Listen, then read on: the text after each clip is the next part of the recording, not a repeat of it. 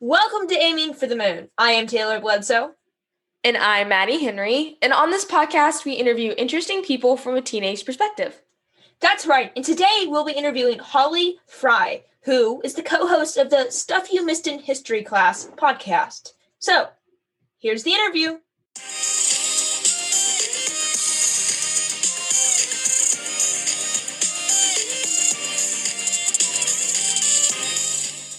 Yeah, so it's great to have you here, Miss Fry. Um, you are the co-host on the Stuff You Missed in History Class podcast, which is a really well-known podcast, obviously about history. So yeah. it's great to have you here. Thank you so much. It's a delight to be with you both. Yeah, so we wanted to kind of start off kind of an icebreaker question. What got you interested in learning about history? You know, it's funny because I think people presume if you podcast about history for a living, you must have always been a history person. And if you had asked me even like 12 years ago if my job was going to involve history, I would have laughed in your face. Uh, because I was that person growing up that I didn't think history was that fascinating. I didn't think it was for me um, you know, I, I associated it with much more buttoned up intellectuals than I was.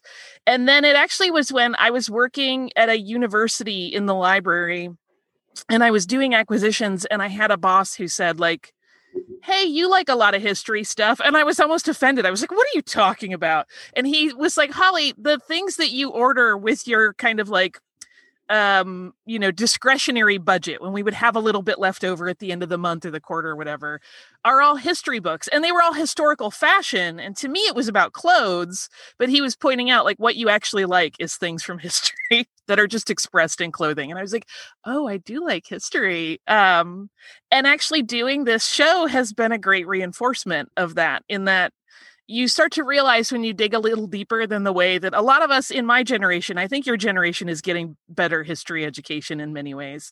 Um, in my day, it was like you memorize the dates and the places and you take the test and you didn't learn the nuance and you didn't learn the weird parts that are really where history comes alive. And you didn't learn about how average people lived, which is actually where a lot of the most interesting stuff is going on. Uh, so that's kind of like the the great bonus of our show is that I get to have that exploration right along with the listener. That's that's really interesting that you weren't a history person, so to say, before you kind of like somebody basically told you to your face, "Hey, you're a history person." Yeah, yeah. It was a little, you know, it shook my identity a little. it was a little bit of a, a, moment where I had to have some introspection. But honestly, I I did realize I was like, "Oh yeah, you're right. I really like I really like those bustle gowns, huh? Um, and that, I mean, that informs still the way I look at history. Like I look at it a lot of it visually as my entry point. Um, you know, art history is a big area of interest for me. Fashion history continues to be a big area of interest. And even just, you know, when you see a portrait of a person and it starts you wondering what their life was and who they were, that's often how I start to get into it. Yeah, that's really interesting. So, did you know that you were a history person when you started the podcast, or like when you were became a part of the podcast? How did that kind of work out? Yeah, um, at that point, so I have a, an interesting trajectory into podcasting. In that one, when I started podcasting, it wasn't as though there that was a thing, right? It wasn't like any nobody thought they had a career ahead of them in podcasting, and it was simply a case where I had been at a party at work with my co-host Tracy and we were being kind of snarky and the next day we got called into our boss's office and I thought well this is it. We're about to get fired for not being nice. And in fact he was like no I think you guys have really fun chemistry. You should have a podcast. Um, and we actually started a podcast that was about pop culture called Pop Stuff uh, which we did for a couple years and then it never really got the level of success that you need for it to be like part of a business. And at the same time, the hosts of Stuff You Missed in History class, which had gone through many host changes already by that point, uh, one of them uh, went on maternity leave and I subbed in for her. Uh, and then she came back, but she eventually shortly thereafter took another opportunity which was really great and we were super excited for her and then her co-host uh, at the time was like you know i think now is a good time for me to just take a break because it's a lot of work uh, uh, we're essentially writing a history paper every single week before we get in front of the mic so uh, that was how tracy and i moved on to stuff you missed in history class which has been almost 10 years now nine years ago. Uh, it's been a while. yeah, that's that's really interesting. So we've talked to several other podcast hosts recently, and they're all kind of part of the iHeartRadio network. Yeah. it's interesting. A lot of the people are kind of like, yeah, we didn't really know what podcasting was. And no. then somebody told us, here, here's a mic. You should start recording stuff. And then it kind of exploded. And now they're full time podcaster, which, yeah, if someone would have told them, I don't even know what a podcaster was, was when somebody's line. Like yeah. if you would have told me 10 years ago, you're going to be a podcaster, I would have said, what's a podcaster? Oh, yeah, for sure. I mean, all of us were working on the website, which was, you know, text based articles and like informational videos and stuff. And so, even when we were doing a lot of work on the podcast, like up until four years ago, I still had a full workload as a copy editor at the same time. Um, so, it really hasn't um you know one that just didn't exist as a job when we all started but two even as it became a job for some people we still were often juggling other responsibilities before we ended up just podcasting. That's definitely really interesting. So i think i have this right. I know we've interviewed a few people um, from this who started working on this website. Is how how stuff works is the website that you're referring to is that correct? Correct, correct. okay that's what I thought because we've uh, obviously it's this whole network. Um, yeah. And they've just been connecting us to their friends and then their friends of friends. Yeah. So it's been really fun. Yeah, it's uh it's really interesting. So many of us have been there for a while now. Like they it is definitely a little bit like an extended family uh where we've kind of watched each other grow up essentially into our careers, which has been kind of nice. There are pluses and minuses to that in the workplace, uh, but mostly it's just been an amazing, an amazing opportunity to to do this with the same people for so long uh, that you do kind of feel a, a different level of kinship than your average workplace. Yeah, that definitely sounds really fun. We heard from another host that basically um, you guys will have karaoke nights and go out and all sing karaoke. Um, I do not do that. I'm not into karaoke. That's not my jam. Uh, kudos to them. Have fun. I may have uh, sung karaoke once at a holiday party when I was overserved. That's all I'm saying. you're, you're underage. I'm not saying anything else. Nobody wanted to see that. So uh, that's, yeah. I gotta be honest, I'm not a big karaoke person either. I have a weird, it's not even a phobia, but my ick is seeing inside people's mouths. So when people are singing, that's a lot of visual for me that I'm not, that I don't want. So yeah. That's really funny. So, what's your advice for other podcasters? Obviously, it's a huge field now. There's millions of podcasts believe I have that statistic right. But there are tons oh, of yeah. podcasts, and basically, it's hard to get noticed. Our podcast, we've had on some great guests, but we're not obviously exploding listener wise. So, what's your advice for getting noticed and basically showing your podcast to people who would be interested in it? Well, the first thing is really to like make it and I know that sounds silly, but we have so many people that will come to us and say, I have an idea for a podcast and they would like to be part of the network, which I understand. But my thing is like, don't wait for someone else to give you permission to make the thing you want to make, whether that's art, whether it's a podcast, etc. I'm like, you literally, if you want to talk at the lo-fi range, you literally have everything you need to start your podcast in your pocket right now in the form of your cell phone. Um, so I, I really like to just see people get out and do the thing. And it's like in doing it, even if you start at that very lo fi level, you realize one, if you're really ready to do this, um, in terms of like the commitment, because you both know you have a what seems to me to be a grueling schedule for two young women who are also in school um, and keeping this and booking guests like you are doing amazing work and so that's a lot and not everybody actually is cut out for it like i always say that a lot of people want to have a podcast but not everybody really wants to make a podcast uh, because that that work barrier is a lot. And then if you're doing that and you're making your own stuff and you're refining and you're getting better and you're slowly, you know, investing where you can in your mics and and whatnot that's when you end up with a product that you can literally show someone and say hey, I would like to be part of your bigger organization. Look what I have already done on my own with literally no resources. Uh, that speaks volumes. As far as growing your listener base, this is actually something that we grapple with as well, because even though we're a big company and we have a lot of opportunity for advertising and reach and promotion, there are, as you said, a lot of podcasts in the world and like every day it seems like there are a thousand more if not if not more than that. So really it just becomes about being really really smart and savvy about who your ideal audience is uh finding them through whatever way you can. Social media continues to be a great way to do audience outreach and then usually like that's where your groundswell starts. That's where like the people who are like i love to hear two young women talk to people who have you know become established in their fields and that gives me ideas and also what are these two i'm i'm not using this in the pejorative sense but i know adults will say what are these two kids doing? Like how are they booking all these people? How are they doing this? And then they start telling their friends there are these two teenage girls who have all of these i don't know how this is happening. Those people start listening. I mean that's really how listener base grows um, is because people share their amazement at the achievement with their friends, and then it goes on from there. Yeah, yeah. Well, thanks so much. Basically, everyone who's asking that question, we just email people and they actually respond to us, which is kind of amazing. and then we ask them, "Do you have any friends who want to jump on a podcast with two teenagers?" Right.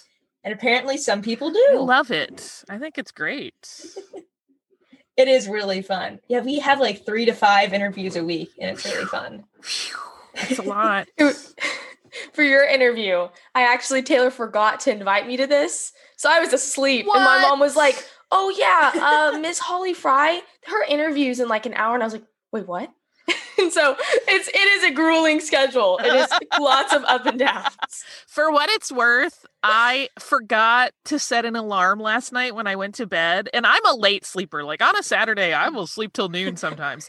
and I had this moment where I woke up like George Clooney and Oh Brother Where Art Thou, gasping and went, "My interview!" And I was like, "What time is it?" And it was like nine thirty. It was fine, but I literally had that.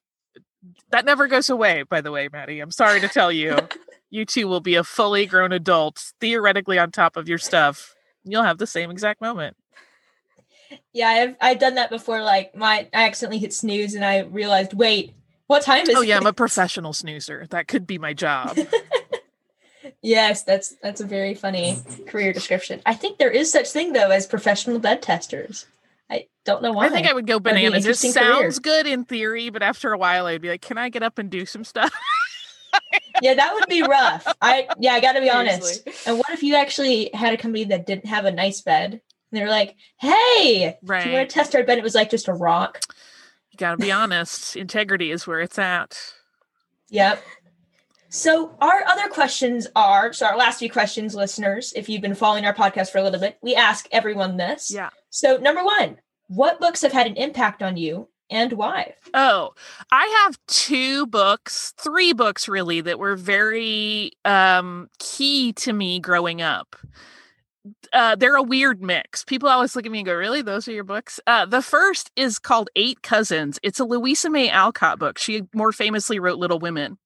But I remember I literally my mom bought me this book for like a quarter at a garage sale when I was a kid. And I read that thing so many times the cover fell off. Like it was a train wreck by the time I was done with it. But what I didn't know at the time, I mean, when you're, you know, eight and nine and reading this, and then I continued to read it, I've reread it as an adult. But what I didn't know when I was a kid was that like it was shockingly feminist for its time and the the premise of it is that this this teenage girl loses her parents and she has to live with her uncle who has very progressive ideas about what it is to be a woman. And keep in mind, at the time this was written, this was like cutting edge stuff. And it was about, you know, being self-sufficient and like listening to that voice in your head and and thinking for yourself and taking care of yourself. And it at the time it was mind-blowing. It was still mind-blowing when I read it. Um, and I continue to love that book. The other two um, one of them I stumbled across in the absolutely wrong way, which is William Gibson's Neuromancer. Uh, which I stumbled across when I was about 12, which is too young to read that book. There's just way too much stuff in it and it's too dense for the average 12 year old reader, including myself. Um, but it was one of those things where I was looking for more writing by the William Gibson who wrote the play The Miracle Worker. And I found this book by accident and got a little confused and read it. And it is, I mean, at the time, it was so prescient about the future and about where technology was taking us and how human identity would shift as a consequence of living in a world where you're kind of peppered with technology at all times. And it's one of those books I there are so many great books in the world. I don't have a lot of opportunities to reread books, but that book I make space for every single year to reread it. And every time I come away with something different. Um, that I love. The other book that I really, really feel was um, kind of defining for me is a book called Cat's Eye, not the Stephen King one, uh, by Margaret Atwood, who also wrote Handmaid's Tale and it hit me at exactly the right time. I was uh, an older teenager when I read it, and it really is kind of an exploration of a person's identity as a, a woman coming into their own. It's told from a perspective of someone who is is um older but you see her when she is a kid when she is a young woman and then and then in her her more mature years and it it just spoke to me in a way where i it um it covered territory that i had not experienced in another book where it kind of makes you feel not so alone or you're like oh i am not a complete weirdo emotionally. Like this other person has experienced this. This is actually a normal human thing. Great. Uh and so and that's another one that i will occasionally reread and it continues to to give back thoughtful moments in my life and is really beautiful well, all those books sound great. I've never heard of uh, the first book. I've only heard of Little Women, but that sounds amazing. I love how when you reread books, you kind of always take something away from that, and mm-hmm. it's crazy. Same with movies. I feel like I'll re- rewatch a movie and I'm like, "Is this is this in here the first time I watched it?" Oh yeah. Oh, movies that I've watched, no joke, a hundred times. On time 101, I'm like, I never noticed that. Uh, which is sort of the beauty of something that is that that dense as a piece of entertainment, right? That you get more each time, depending on where you're at when you're receiving it. It is. It is. Uh, so, our last question is What advice do you have for teenagers? Oh, this is so tricky. One, because when you ask grown up people this, you can't help but feel like a jerk when you're giving people advice. like when I was a kid. Uh, but here's, there are a couple things. One, I really wish someone had told me this. Nobody knows what they're doing. Nobody knows what they're doing.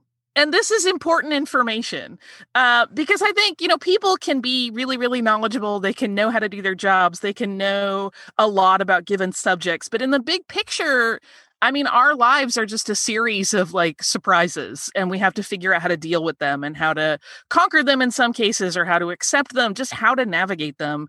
And almost, you know, I would say even if you're an expert in a given field, almost 80% of your life is just figuring out what to do next um, in terms of your your day to day. And it often, when you're struggling with something, you can look around and it often feels like everybody else has their business figured out and that's not the case. They're also struggling. Like nobody knows what they're doing. I really really hope um you know you real you realize when you think about that that all you really have is to like depend on your own judgment. You can't really emulate anyone else because they're messing up too. They're a mess in their head. Um and so the more kind of knowledgeable you are and the more you practice just trusting yourself and trusting that voice in your head the more confident you'll become. And even though you know you don't know what you're doing, you're confident that you can handle it. That's like, I wish somebody had told me that when I was any age. Um, I was like in my 40s when I figured that one out. And then the other thing that I really, really think is super important, and I don't want to lay too much on your generation, is that um, when I talk to people your age and, you know, in that age range of a little younger to a little older than you, I am always struck by how hopeful it makes the future feel. I feel like people your age are having conversations about things like identity and just the world and politics in a way that is so much more knowledgeable and nuanced and thoughtful than anyone was having when I was your age. Um, and I I take great comfort in that, and it's very inspiring. Um, I feel like we have a tendency as we get older to get a little jaded and not so idealistic and I really do think there's a level of of knowledge and understanding in your generation that I hope will make sure you are never robbed of your idealism. That's that's really interesting because as we've been interviewing people, it's been interesting. Obviously, I don't want to toot my own horn here, but a lot of them have said this makes me hopeful for the future. Mm-hmm. Basically, that you're interviewing people and that you're sharing these ideas.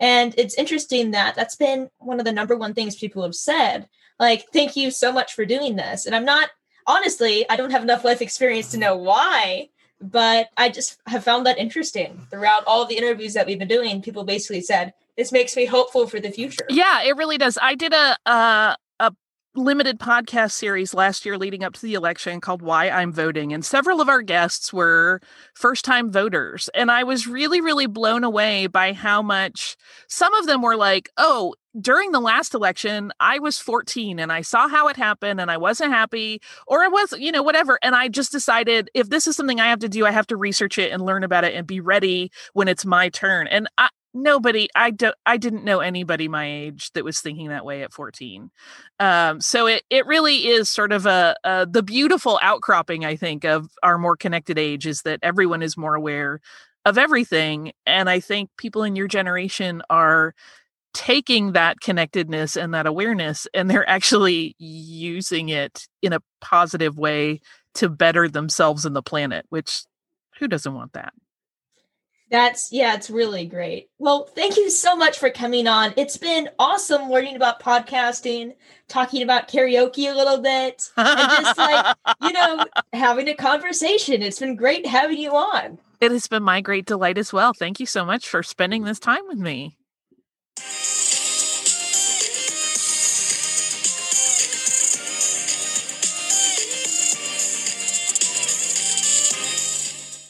That was a really interesting interview. So, Maddie and I have decided for this discussion, we are going to keep this under 10 minutes. Because I've been editing all of our episodes and I we just couldn't stop talking about the interviews. So I promise you guys, this is going to be under 10 minutes. Okay. ever feel like we talk for 10 minutes?